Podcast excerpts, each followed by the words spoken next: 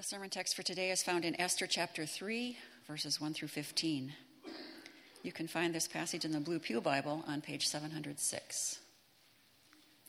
Listen as I read God's word. After these events, King Xerxes honored Haman, son of Hammedatha, the Agagite, elevating him and giving him a seat of honor higher than that of all the other nobles. All the royal officials at the king's gate knelt down and paid honor to Haman, for the king had commanded this concerning him. But Mordecai would not kneel down or pay him honor. Then the royal officials at the king's gate asked Mordecai, "Why do you disobey the king's command?" Day after day they spoke to him, but he refused to comply. Therefore they told Haman about it to see whether Mordecai's behavior would be tolerated, for he had told them he was a Jew. When Haman saw that Mordecai would not kneel down or pay him honor, he was enraged. Yet having learned who Mordecai's people were, he scorned the idea of killing only Mordecai. Instead, Haman looked for a way to destroy all Mordecai's people, the Jews, throughout the whole kingdom of Xerxes. In the twelfth year of King Xerxes, in the first month, the month of Nisan, the Pur, that is, the lot was cast in the presence of Haman to select a day and month. And the lot fell on the twelfth month, the month of Adar. Then Haman said to King Xerxes, "There is a certain people dispersed among the peoples in all the provinces of your kingdom who keep themselves separate. Their customs are different from those of all other people, and they do not obey the king's laws. It is not in the king's best interest to tolerate them. If it pleases the king, let a decree be issued to destroy them, and I will give ten thousand talents of silver to the king's administrators for the royal treasury." So the king took his signet ring from his finger and gave it to Haman, son of Hammedatha, the Agagite, the enemy of the Jews. "Keep the money," the king said to Haman, "and do with the people as you please." Then on the thirteenth day of the first month, the royal secretaries were summoned. They wrote out in the script of each province and in the language of each people all Haman's orders to the king's satraps, the governors of the various provinces, and the nobles of the various peoples. These were written in the name of King Xerxes himself and sealed with his own ring. Dispatches were sent by couriers to all the king's provinces with the order to destroy, kill, and annihilate all the Jews, young and old, women and children, on a single day, the thirteenth day of the twelfth month, the month of Adar, and to plunder their goods. A copy of the text of the edict was to be issued as law in every province and made known to the people of every nationality, so they would be ready for that day. The couriers went out, spurred on by the king's command, and the edict was issued in the citadel of Susa. The king and Haman sat down to drink, but the city of Susa was bewildered. Here ends the reading.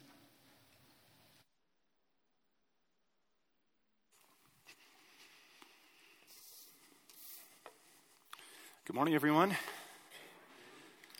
If I haven't had the chance to meet you this morning, my name is John. I get to serve as the lead pastor here at Elmwood.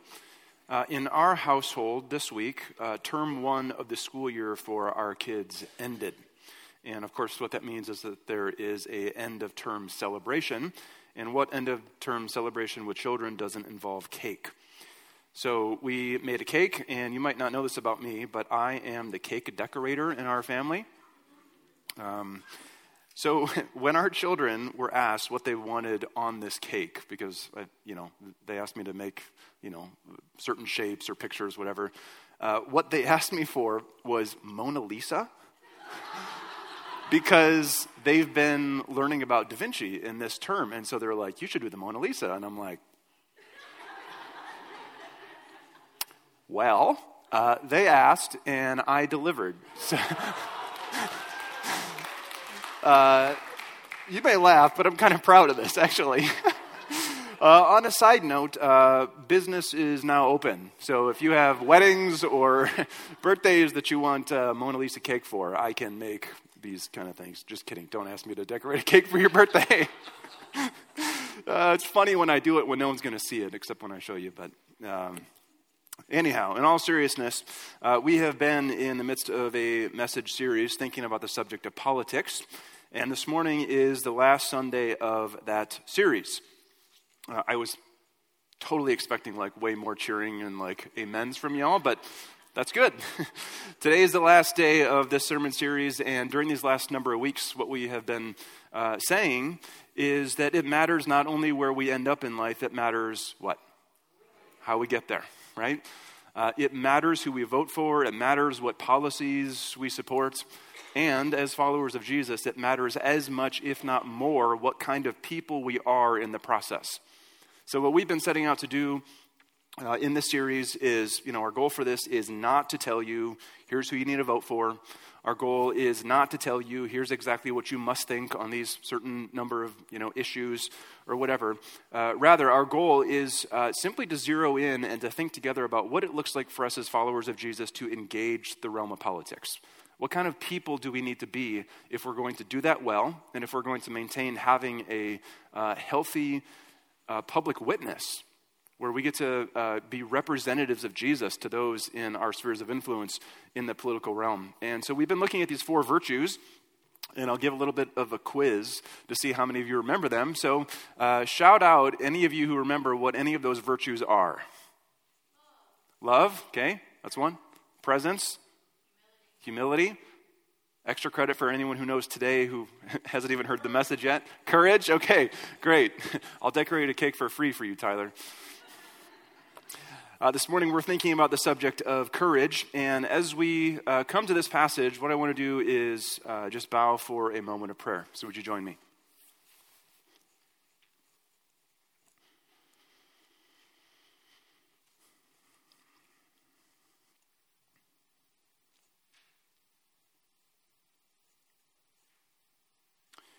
God, thank you for the example that we see in Esther's life of what it looks like to be a person of courage.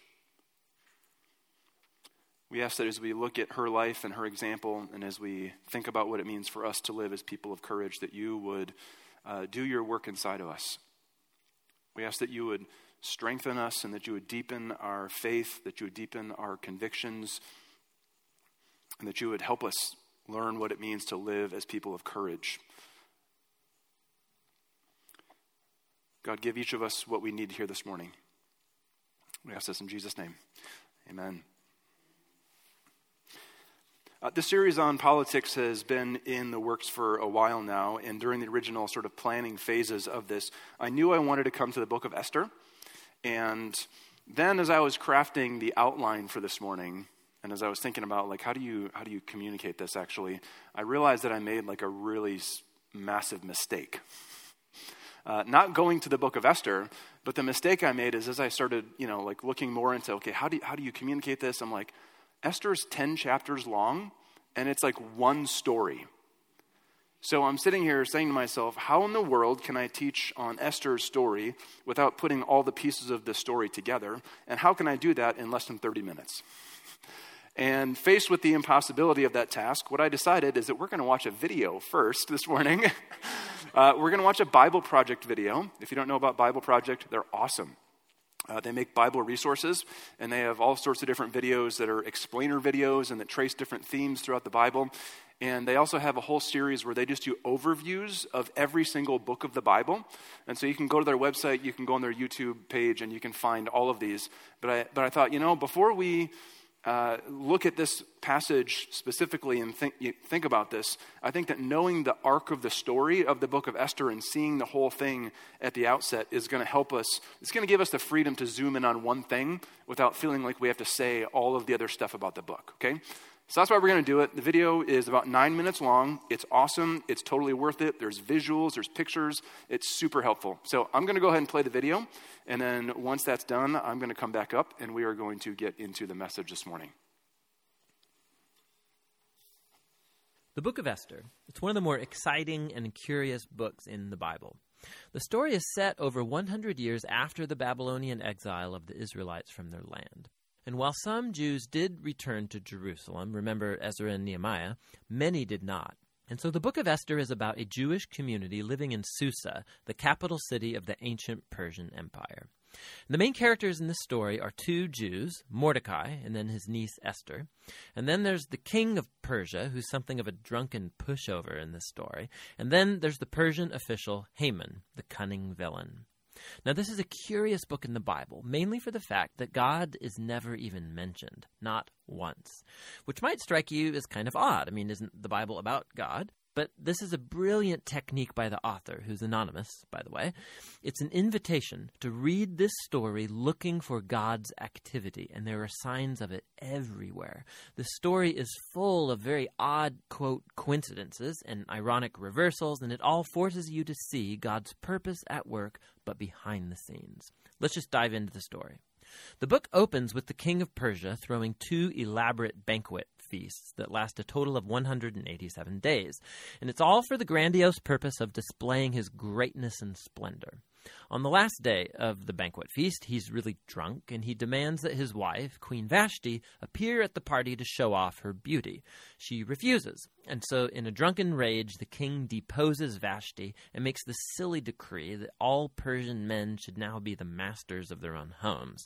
Then he holds a beauty pageant because he wants to find a new queen. This is like a really bad soap opera. But it's right here that we're introduced to Esther and Mordecai. Esther hides her Jewish identity and enters the beauty pageant and wins. And the king is so obsessed with Esther that he elevates her to become the new queen of Persia.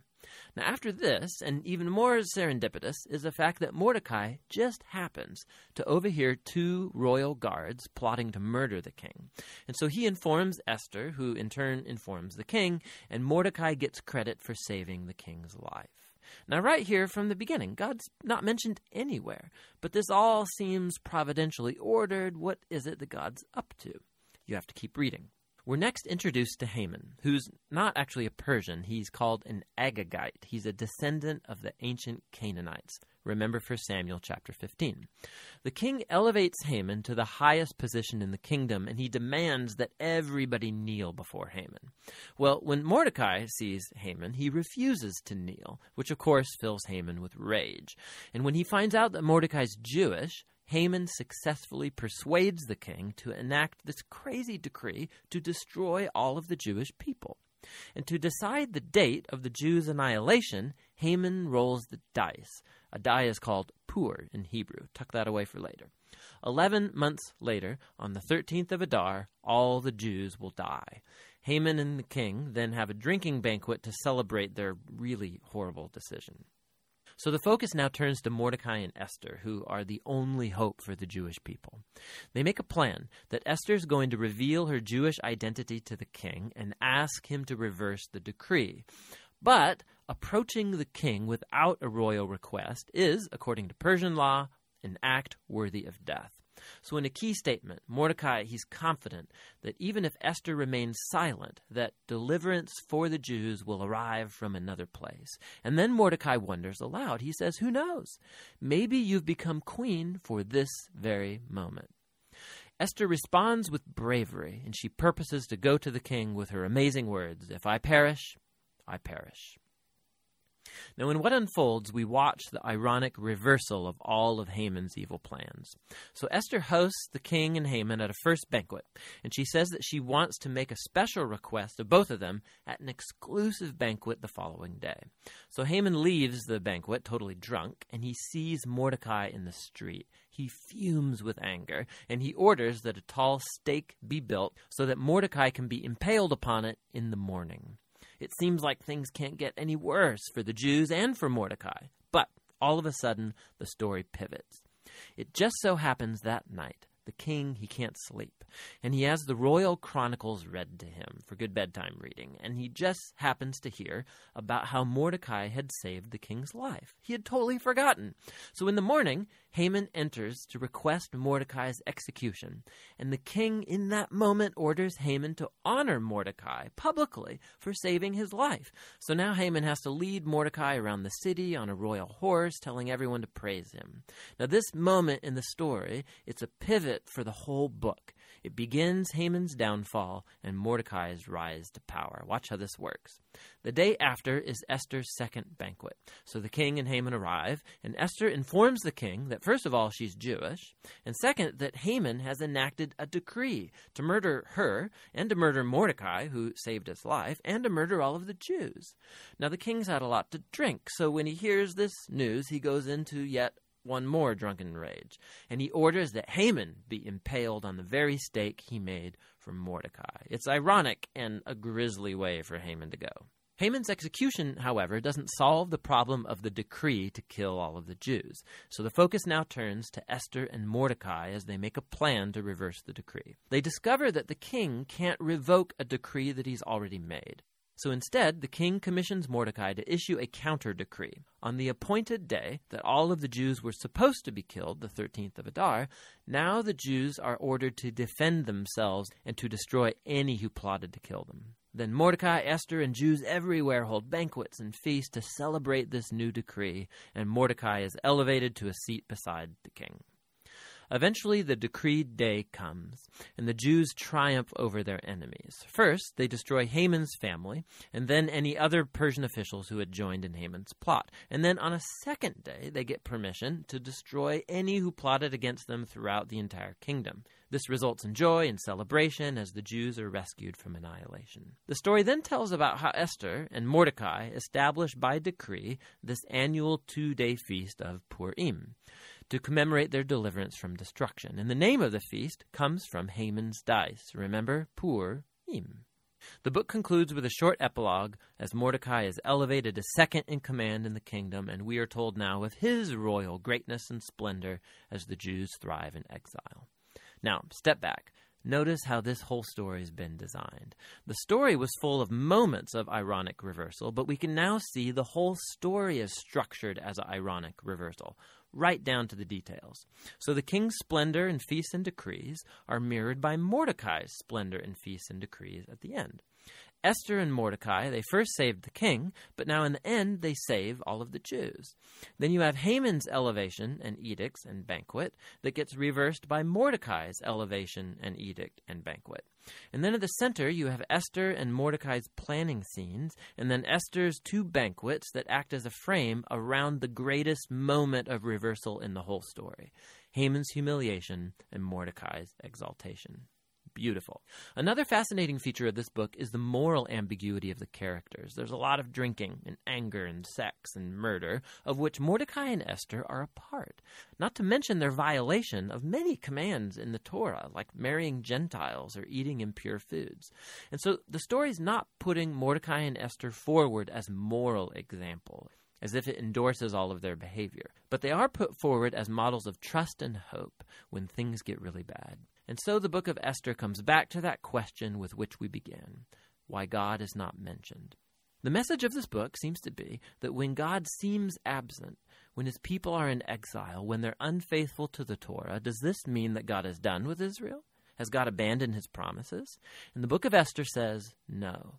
It invites us to see that God can and does work in the real mess and moral ambiguity of human history, and he uses the faithfulness of even morally compromised people to accomplish his purposes. And so the book of Esther asks us to be willing to trust God's providence even when we can't see it working, and to hope that no matter how bad things get, God is committed to redeeming his world.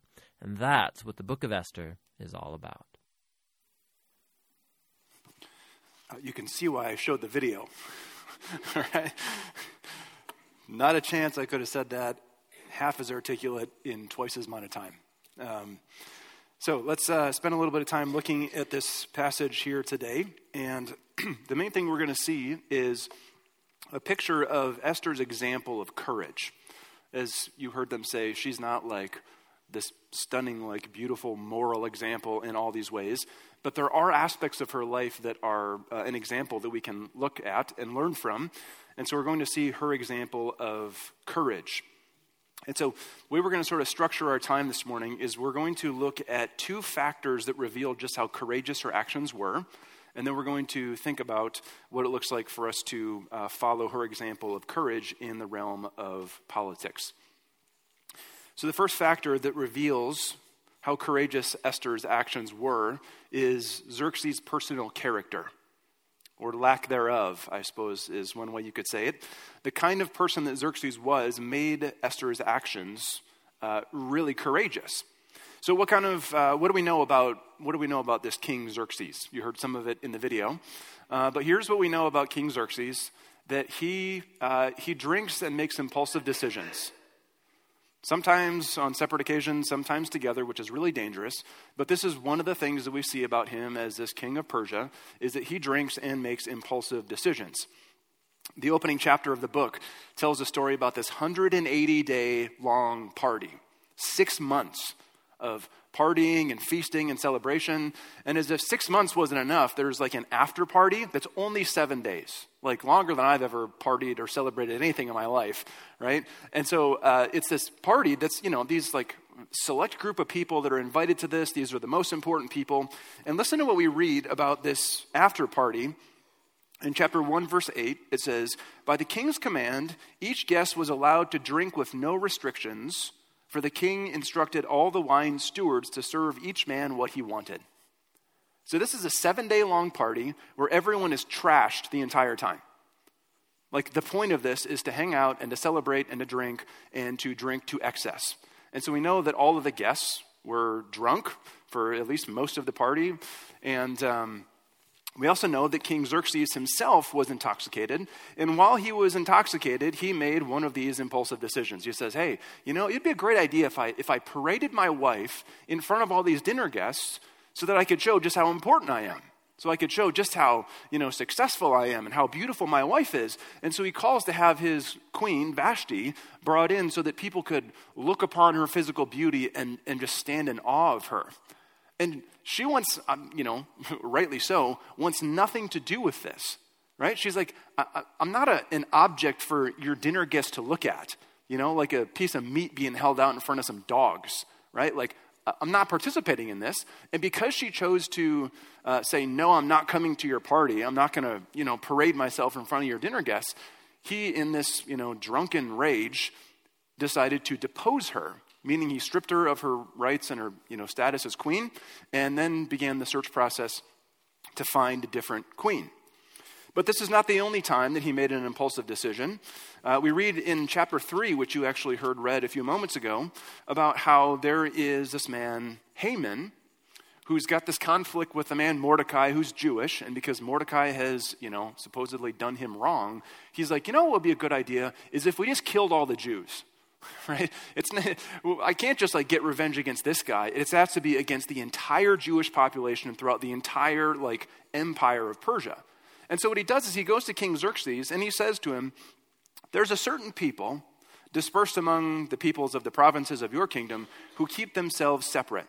Their customs are different from those of other peoples. They do not obey the king's laws. It is not in the king's best interest to tolerate them. If it pleases the king, let a issue, let a decree be issued to destroy them. So notice how in, in this in this conversation, at least the way this is presented, he doesn't even name the people that he wants to kill. He just says, like, there's some people out there who are doing some things that you might not like. How about we kill all of them? And Xerxes is like, that sounds like a great idea. I'm going to commission you to write this decree to go, like, have all these people killed. And then after they, like, just casually sit down and plot genocide, what do they do? They sit down to get drunk. The couriers went out, spurred on by the king's command, and the edict was issued in the citadel of Susa. The king and Haman sat down to drink. So this is what we know about King Xerxes. He drinks and makes impulsive decisions. This is the kind of person he was. Esther knew that this was the kind of person he was. She knew that Haman was the kind of person that he surrounded himself with. She knew that this is the kind of counsel he takes. She knew that Xerxes is volatile and impulsive, and he has a drinking problem, and oh, also he has completely unchecked power. This is the kind of person that he is. And his volatility and his lack of personal character is one of the factors that make her actions so courageous. The second factor is Persia's political customs. Okay, so there's Xerxes' personal character and Persia's political customs. In chapter four, Mordecai, who's Esther's uncle, gets word that there's this plot to kill all of the Jews, right? There's an edict that went out, and they translated it into all the languages of the peoples, and they posted it around the city, and they said, hey, everyone, get ready for this uh, day of killing that's coming. And so uh, Mordecai then goes to Esther and says, okay, you, you got to go to the king, and you have to try and do something about this. You've got to try and stop this plan. So that's what uh, he tells her, and we read her response in chapter four, verse eleven, where she re- responds to him and says, "All the king's officials and peoples of the royal provinces know that for any man or woman who approaches the king in the inner court without being summoned, the king has but one law, that they be put to death unless the king extends the golden scepter and spares their lives. But thirty days have passed since I was called to go to the king." So according to Persian custom, you could not approach the king without first being summoned by him.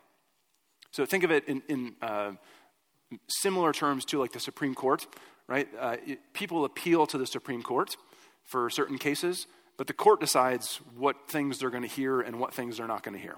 So you can't just like waltz in the Supreme Court and be like, "Hey, I got something that I want you guys to, you know, think about."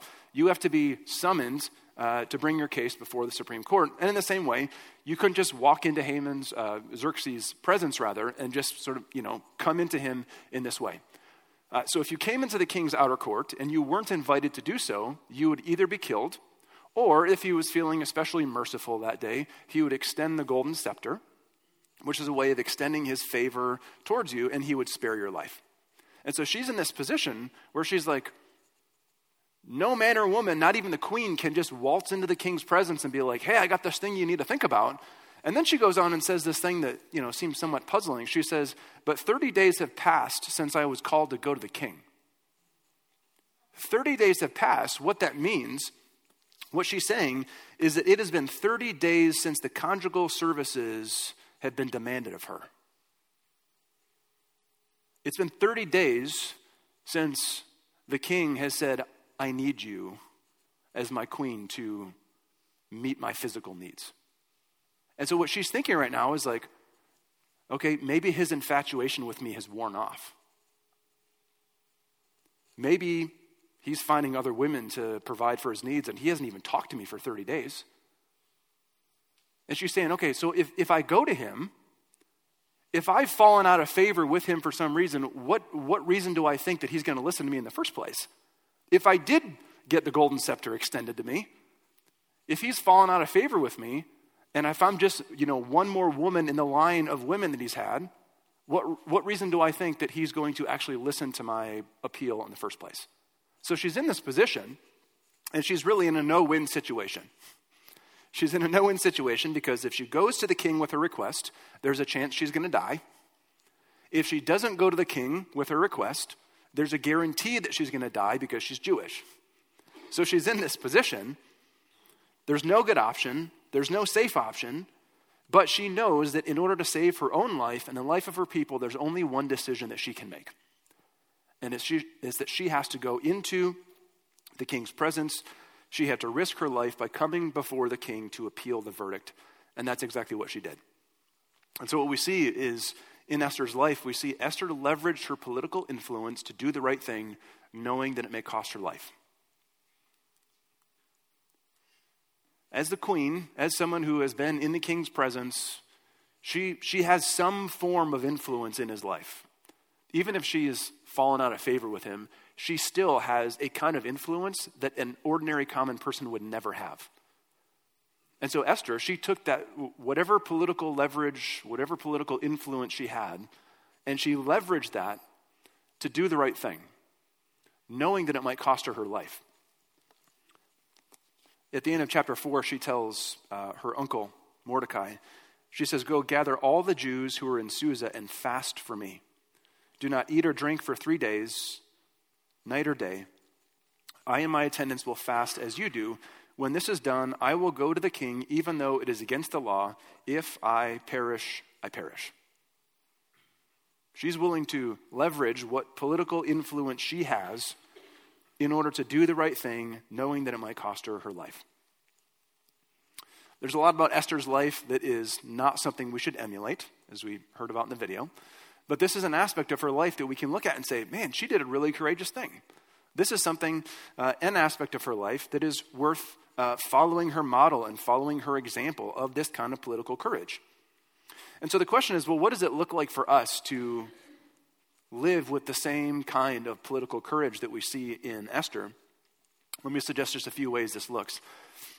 First, we courageously leverage our political influence to do what we believe is right, knowing that it may come at a significant cost.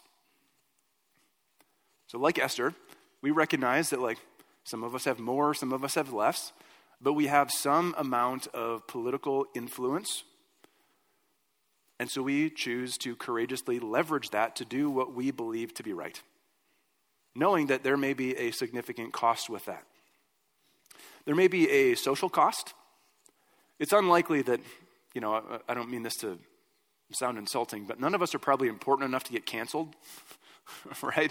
Like really, you know, typically people who are much more well-known get canceled. So I'm never going to get canceled because I'm nobody, right? So we we might not face getting canceled, but we may face, uh, we may face being labeled. You know, we may face being misunderstood. We may face being sort of lumped in or associated with groups of people where it's like, no, I have nothing to do with those people. But when someone finds out, hey, this is, you know, these are some of your political convictions. These are how you engage in politics. And someone would say, oh, you're one of those people. And you can fill in, you know, the blank with whatever name you want to put on that. But it's like, oh, you're one of those people. And all of a sudden, socially, like you are labeled, you are misunderstood, and you are, because of that, like the object of other people's anger. And so there's a significant cost that can come socially to us when we choose to do uh, the, do what we believe to be right, when we choose to leverage our political influence to do what we believe to be right. There's a cost that comes with that. Socially, there's a cost uh, vocationally and financially as well. You may uh, work for an organization that is trending one direction socially, culturally, and you hold a, a different set of values, and you may be in a position where where you you could be next in line to be like senior leadership promotion. And they say, yeah, but this person doesn't embody where we're headed as a company. You know, we can't have this person representing us in these kinds of ways, and so you may get passed over for a promotion. Uh, you, you, you know, your, your vocational ceiling might be lower because of your political convictions and the way that you engage in the realm of politics. And so there could be a significant vocational or financial cost to doing what you believe to be right politically.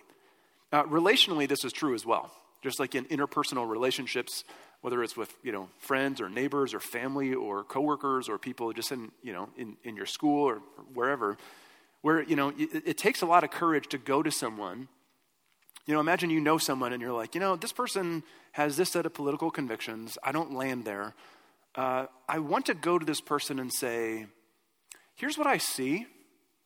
Can I, and, and try and bring some like balance or try and uh, bring some perspective to a person where you're like, yeah, I think they're just like, they're just really missing it on this. And there's a kind of risk to that, right? Where you go to someone and you're like, okay, is our relationship going to be like damaged? Is this going to like blow up in my face? Am I going to lose friends? Am I going to have like division within my family now? Because uh, I spoke up and tried to uh, encourage someone in one direction, uh, politically speaking, right? And so there's all these different areas, and we could think of uh, other areas. There's these different areas of cost that are associated with leveraging our political influence to do what we believe is right. And so to follow Esther's example, we courageously leverage that influence, knowing that there's going to be a cost to it. Uh, the second way that this looks, I want to suggest this. Uh, we live courageously knowing courage is not enough. We live courageously knowing courage is not enough. Here's what I mean by that. Uh, there's a there's a picture that stuck in my mind. Uh, it first came to me from a scholar named N T Wright, and he used this uh, word picture, and it's really been helpful to me. He used it in a different area, but I think it, it applies well to this. And the image is uh, a surround sound system. So imagine in your den or, you know, in your living room, wherever, you've got a, you got your T V and you got a subwoofer and you've got two speakers in the back and you got two speakers in the front and you've got your surround sound system set up. And when you have all those speakers working together in unity and working in harmony, it's a wonderful experience, isn't it? You can like be immersed inside of a uh, inside of a movie or a show in a way you couldn't otherwise. So it's wonderful when it's all working. But imagine what it would be like to sit down to watch a movie and you've got the subwoofer is like cranked all the way up. and basically none of the other speakers are on. One of the speakers in the back corner is like just above like a whisper.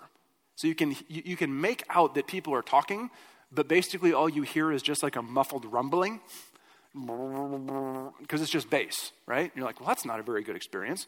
Or maybe think about it like this. You have, you know, the subwoofer's turned almost all the way off. So the sound is, it's flat and it's thin and it just doesn't feel uh, very full. And you've got, you know, a couple of the speakers that are like at sort of a normalish level. And then one speaker, the one that's right behind your face, is like just cranked all the way up. And it's so loud that it's actually distorting the speaker. And it's like, it's shrill and it's distorted. And you're like, oh, this is a terrible experience, right? Because the speakers are out of balance. Now take this and apply this to uh, thinking about these uh, these virtues that we've been talking about, right? The virtue of presence and humility and love and courage. All of those virtues need to be working together in our lives in a kind of harmony, in a kind of unity, and in a kind of balance. So imagine a person who is, uh, who th- their, their speakers, so to speak, of presence and courage are turned all the way up. Humility and love are way down here. It's not an enjoyable person to be around.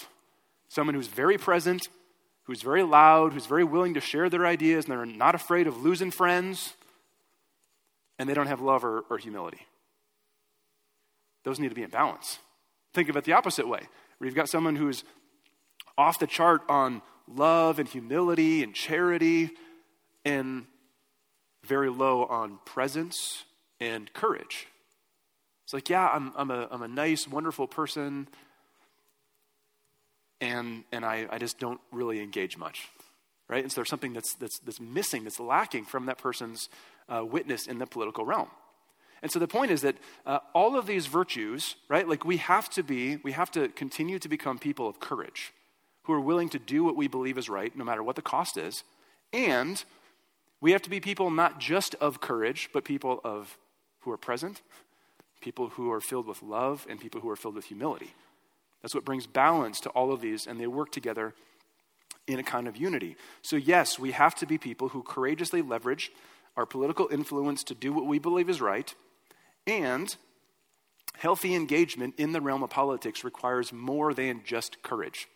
It requires all these other virtues, and that's why we talk about these together, and we don't have a one-message series on cultivating virtue in the realm of politics. As we look at this book of Esther, what we see is that she's a model, right? There's aspects of her life that are, are worthy of emulation. She's a model. She's an example for us. But Esther is not the example. Esther is not the model. The best parts of Esther's life point forward to the life of Jesus. In Esther, we have a picture of a courageous yet deeply flawed person who was willing to give up her life so that other people could live. She was willing to lay down her life so that her people could live. And that points us forward to the person of Jesus, who did that in a way that Esther never could. In the person of Jesus, we see God taking on human flesh and accompanying us in our humanity. And unlike Esther, he was not corrupted or tainted by sin. He wasn't a flawed person in the same way that she was. Unlike Esther, who was chosen by the king to be queen in large part because of her physical outward beauty and attractiveness, unlike her, we read about the suffering servant in Isaiah, who we know is talking about Jesus, that he had no physical appearance. He had no physical, you know, attributes that would cause people to just like fawn over him and be drawn towards him. So there's all these ways that Jesus is unlike Esther, but like Esther, and in a way that she never could, Jesus gave up his life so that his people could live. And this is the essence, this is the, the, the central message of the gospel, that Jesus came to lay down his life so that we, his people, could live. So that we who are far from God, whose hearts are filled with darkness and sin, we could be forgiven, we could be made alive to the things of God. This is what Jesus has done for us. Jesus gave up his life so that his people could live. What this means is that when we trust Jesus, When we give our allegiance to him, our identity is now secured. Our identity in him is now set. Because our identity as sons and daughters and brothers and sisters and neighbors and witnesses, we aren't given that identity because we did a lot of good things. We're given that identity because Jesus did those things on our behalf. And so our identity is already set. And in Jesus, God has given us every good thing that we need. And so what this means is that we can live courageously knowing that we essentially have nothing to lose. Right? Sure, we may lose relationships. We may lose social standing. We may lose, you know, certain things, absolutely. But the most fundamental things that our hearts truly need has already been provided through what Jesus has done for us. And so we don't have to live in a kind of fearfulness. We can go out into the realm of, into the political sphere and, and courageously do what we believe to be right, even if it may cost us, because in Jesus, God has already uh, provided for those deepest needs of our heart. And so we can live courageously because of what Jesus has done for us, because the most important thing that we have been given can never be taken from us. As we come to the communion table this morning, we get to remember and celebrate uh, the good news that God sent his son to give his life so that his people could live. As we receive the broken body and shed blood of Jesus, there is no clearer expression of the love of God for us. And the communion table is what the life of Esther points us forwards to. As we come to the communion table, I want to invite you to take just a moment of silence for confession and reflection, and then we will come and celebrate Christ together.